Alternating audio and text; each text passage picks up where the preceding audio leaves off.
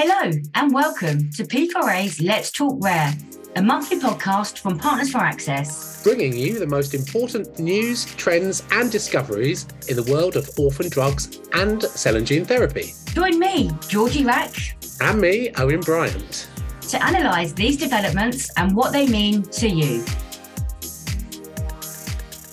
Hello and welcome to P4A's Let's Talk Rare. I'm Owen Bryant, joined by Georgie Rack. Hello and welcome, everybody. Today we will be talking to Dr. Allen Davidoff from Xortx Therapeutics. And he's going to be talking us through um, a novel therapy they're developing for rare progressive kidney disorders. They'll also be talking about their commercial plans, preparing for NDA filing in the US and going for accelerated approval, but also their commercial plans for Europe and also throwing into the mix some corporate goals and milestones for the years ahead. So we're really looking forward to t- speaking to Dr. Davidoff. Unfortunately, I won't be able to make the interview, but my colleague Georgie Rack will be taking it. Allen is president and CEO of Xortx Therapeutics. They are a late stage clinical pharmaceutical company who are dedicated to developing innovative therapies to improve the quality of life for patients with progressive kidney disease.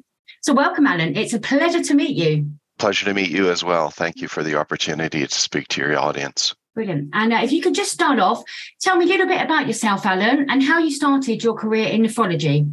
My academic beginnings are with a PhD in cardiovascular physiology and biophysics, studying heart and blood vessel and kidney function in the setting of congestive heart failure. Much of my academic career was spent on kidney transplant and heart transplant immunology to begin with. And then as I moved into industry, my first industry job was with Cardiome Pharma, developing drugs for arrhythmia and for congestive heart failure. That's where I was first introduced to the xanthine oxidase inhibitor class of drugs. I was there for about three years. One of the drugs happens to be on market in Europe now, vernakalant and at that time left because there were some opportunities in the stem cell world to start a company based on some discoveries that uh, pregnancy hormones might be beneficial in slowing or improving the recovery after a stroke. So slowing the injury and improving the recovery. I was there as chief scientific officer for eight years until 2013 when i started Xortx therapeutics to try and address the substantial unmet medical needs. So we've been developing therapies very closely aligned with one enzyme, xanthine oxidase, and our name is an acronym for xanthine oxidase reducing technologies, Xortx, like Xerox. And we're really the beneficiaries of a lot of discoveries that happened in the early 2000s that showed a linkage, a disease axis between uh, high circulating serum uric acid, weight gain, high blood pressure, metabolic syndrome, so the classic symptoms that you would see as pre-diabetes, and then the health consequences of diabetes. And so there is a linkage, a widely recognized linkage now, wasn't in the early 2000s, between high serum uric acid and so I've been president and CEO of the company since that time. We're moving very quickly towards a phase three trial, and that's my uh, my experience and my legacy. Yeah. Wow, what a distinguished career you've had. That sounds absolutely amazing and fascinating. So, going back to Xortx and the company's vision, what is your vision for developing novel therapies for rare progressive kidney disease? Our vision really ties very closely to the need for patients Autosomal dominant polycystic kidney disease is one of many rare diseases. The development of therapies is always hampered because of the small size of markets.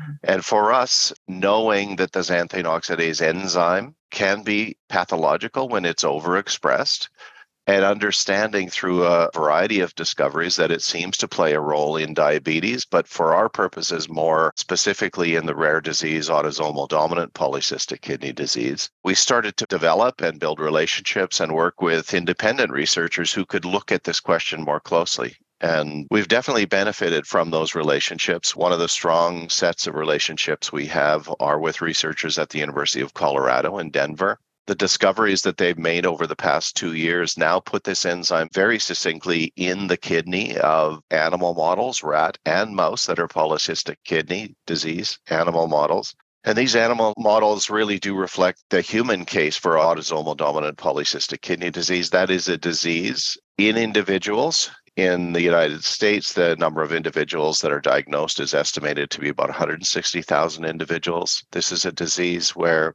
a genetic change early in life or passed through families causes increased cyst formation in kidneys over time. So, to put that in perspective, our kidneys are normally the size of our fist for these individuals, by the time they reach middle age, 35 to 40, their kidneys are three quarters of a liter in size. By the time they lose their kidneys, and about half of all individuals lose their kidneys by the time they're 55, their kidneys can be as large as one, two, three liters or more and weigh, you know, up to 30, 40 pounds. So, when you have an organ that's expanding that quickly, it can cause a lot of abdominal pain. It's a constant reminder that you have a progressing disease. And of course, that weighs heavily on a lot of individuals with PKD. Mm-hmm. It's interesting to note that these individuals also have issues with their liver. So, about 40% of individuals have liver cysts. Many of these individuals, about 10%, have aneurysms as a result, neurological aneurysms. Again, to put that in perspective, the normal incidence in a healthy population is about 0.9%. So one in 100 individuals will have an aneurysm over the course of their lifetime. If you have polycystic kidney disease, that number rises about tenfold. So it is a big concern, and it's something that physicians often take note of in that population. So, very much a population that's in need very few therapeutic options. One of them is a drug called tolvaptan. It slows the growth of cysts in kidneys and has a mild effect on slowing the progression of glomerular filtration decline. So the filtering capacity of your kidney declines, and in fact, it accelerates over time to the point where the disease has progressed sufficiently that you lose your kidneys, you need to go on dialysis or have a transplant. So, for this population of individuals, there are very few therapeutic options, spare tolvaptan. And we see that it only really is applied in about 5 7% of individuals. And so, 90 ish percent of individuals have few therapeutic options other than blood pressure control drugs. Thank you so much for sharing. What is a typical time to diagnosis for these patients? It sounds pretty tricky to diagnose this. When patients first start having symptoms, would they notice is it just abdominal pain? Is there kind of any uh, edema or swelling due to the kidneys kind of not working properly? What symptoms do they go to their physicians with? Great question. Typically, there are really two paths to a diagnosis. One would be that you have a family that has polycystic kidney disease in its history. And so physicians are aware our ability to monitor genetics is much better than it was, say, 10 or 15 years ago. So, this is one of the paths. Typically, a young child would have a physician who's alerted and monitors progression. Early in the progressive disease, blood pressure rises. And that's one of the very first symptoms in polycystic kidney disease. But as you mentioned, increasing kidney size, markers of kidney function that are decreasing, like creatinine levels being high, would lead to a diagnosis, an MRI or a CT scan or sonography that would identify cysts in the kidneys and or the liver. And that would also be part of the criteria for diagnosing the disease. Perfect. Thank you so much. And you mentioned earlier that there's one approved product out at the moment, and that's Otsuka's tolvaptan, and that's an oral vasopressin antagonist for the treatment. What are the limitations of that drug?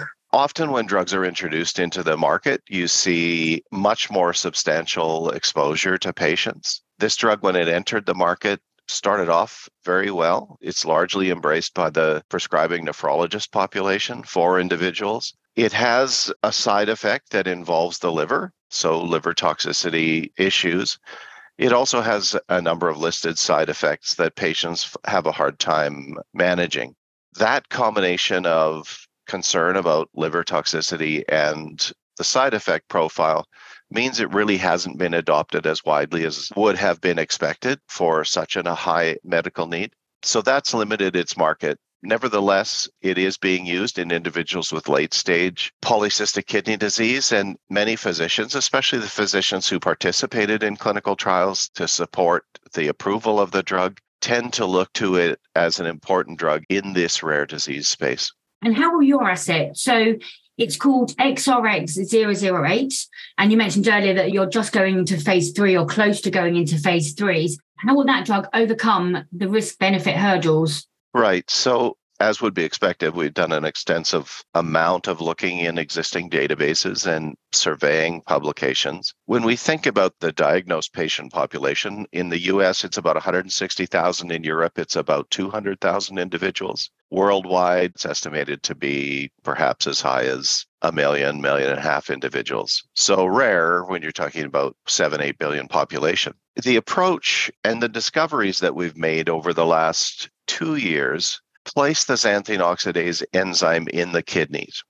And so when you think about how a cyst develops and how it grows, when your blood pressure is high, when certain hormones are driving the growth rate or the genesis rate of cysts, you can interfere with that process. So, a vasopressin 2 antagonist would be expected to antagonize the rate of growth. And of course, that was how that drug was approved, tolvaptan, because it slows the rise of total kidney volume in individuals with polycystic kidney disease. What we do know for our drug is a xanthine oxidase inhibitor, so inhibiting the xanthine oxidase enzyme, because we're now recognizing that circulating levels of xanthine oxidase in your blood, but more specifically, and we're now trying to chase this down in individuals with polycystic kidney disease, like we see in rats and mice, the increased expression of that enzyme in the kidneys locates very closely with other markers of injury in this disease.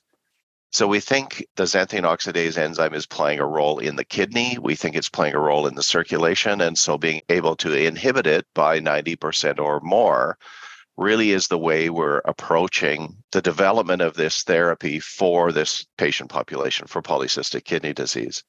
There is good evidence that uric acid, when it's high, and that's the source of uric acid, the activity of xanthine oxidase. Uric acid, when it's high, is closely related to larger kidneys, so total kidney volume, and earlier failure of kidneys. So our activity is really try and suppress that accelerating effect of xanthine oxidase and uric acid in the circulation and in the tissue with this drug. And so turn off that process, remove that from the equation so individuals have a better quality of life, the progression of their kidney disease is slower. That ultimately, and our vision for this product is that when an individual starts on therapy, they could take the drug once a day, it's a tablet for the rest of their life. That would slow the progression of their disease and the accelerating effect of, of xanthine oxidase and uric acid sufficiently that that would keep them off dialysis for extended periods of time seven, ten. We don't know. We haven't looked beyond a few years, but one would hope that that would change the quality of their life and the trajectory for their kidneys over extended periods of time. Absolutely, because as we all know, dialysis is such a burden on patients, you know, trying to live a life and having to go to, you know, the facilities two, three times a week to have those infusions. So, yeah. really, really good job. Okay, so what are your plans going forward? Commercialization activities and NDA filing. Where are you at with that and, what are your plans there? We are in the short term, in the next few months, very active with FDA discussions. We've applied for an orphan drug designation. So, presented a fairly comprehensive package of evidence to the FDA Orphan Drug Designation Office with a request for this designation that verifies the science, it certifies the eligibility of this drug for this patient population. And we expect to hear sometime in the next few weeks a first iteration. We may need to provide additional information, or we may just get the grant of orphan drug designation. Both of those are great de risking steps for the program and, and important steps as we move forward. Yeah. With respect to the type D meeting that we have coming up, so it's a meeting that allows us to really discuss one key point with the FDA, and that is uh, we would like to look at the benefit of inhibiting xanthine oxidase on the progression rate of total kidney volume. The FDA guidance recently in 2022 states that total kidney volume can be used after a year or year and a half of treatment as an accelerated approval path for this drug, which means we would be able to provide it if they confirm for us the protocol we've submitted is acceptable or needs minor tweaks. That would confirm for us that we have an accelerated approval path. Our design right now is that study would run for a year of treatment for individuals at that time, we would have a readout on the benefit on the rate at which total kidney volume is increasing with our drug. And that would then lead to an NDA filing for accelerated approval. Now, that's a partial approval, but it means you can go to market and you can market the drug for that benefit. So, putting the drug in individuals, patients' hands sooner than later would be great. Our timeline looks like we could complete that trial by the end of 2025 and be filing the NDA around that time with an accelerated approval that may be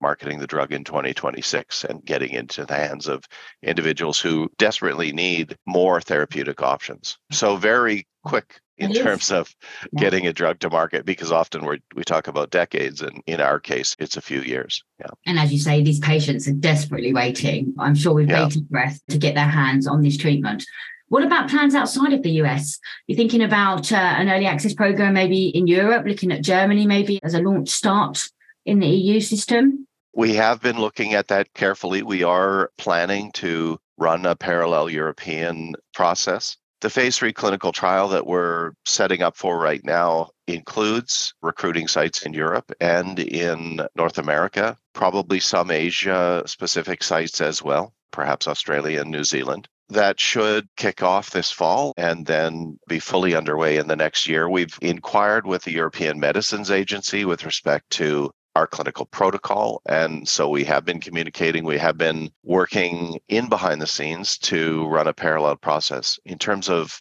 orphan drug designation, after we have the US orphan drug designation, then we turn our eyes to the European, Japanese, and other jurisdictions where there's also a substantial need. Have you even thought about kind of your launch strategy within the EU? Like what countries you'd kind of go to first, or is it a little bit too early to think about that yet? We are doing our commercial assessments right now. Strategically, you know, we're a few years away. So there are a number of key activities that are, are necessary, providing a commercial supply, understanding where the quickest path is, and certainly, you know, trying to negotiate access, negotiate pricing. All of these things take time. We're just in the beginning steps uh, with respect to launch in Europe, we haven't made hard decisions at this point. It sounds like a really busy and exciting time at Xortx therapeutics at the moment.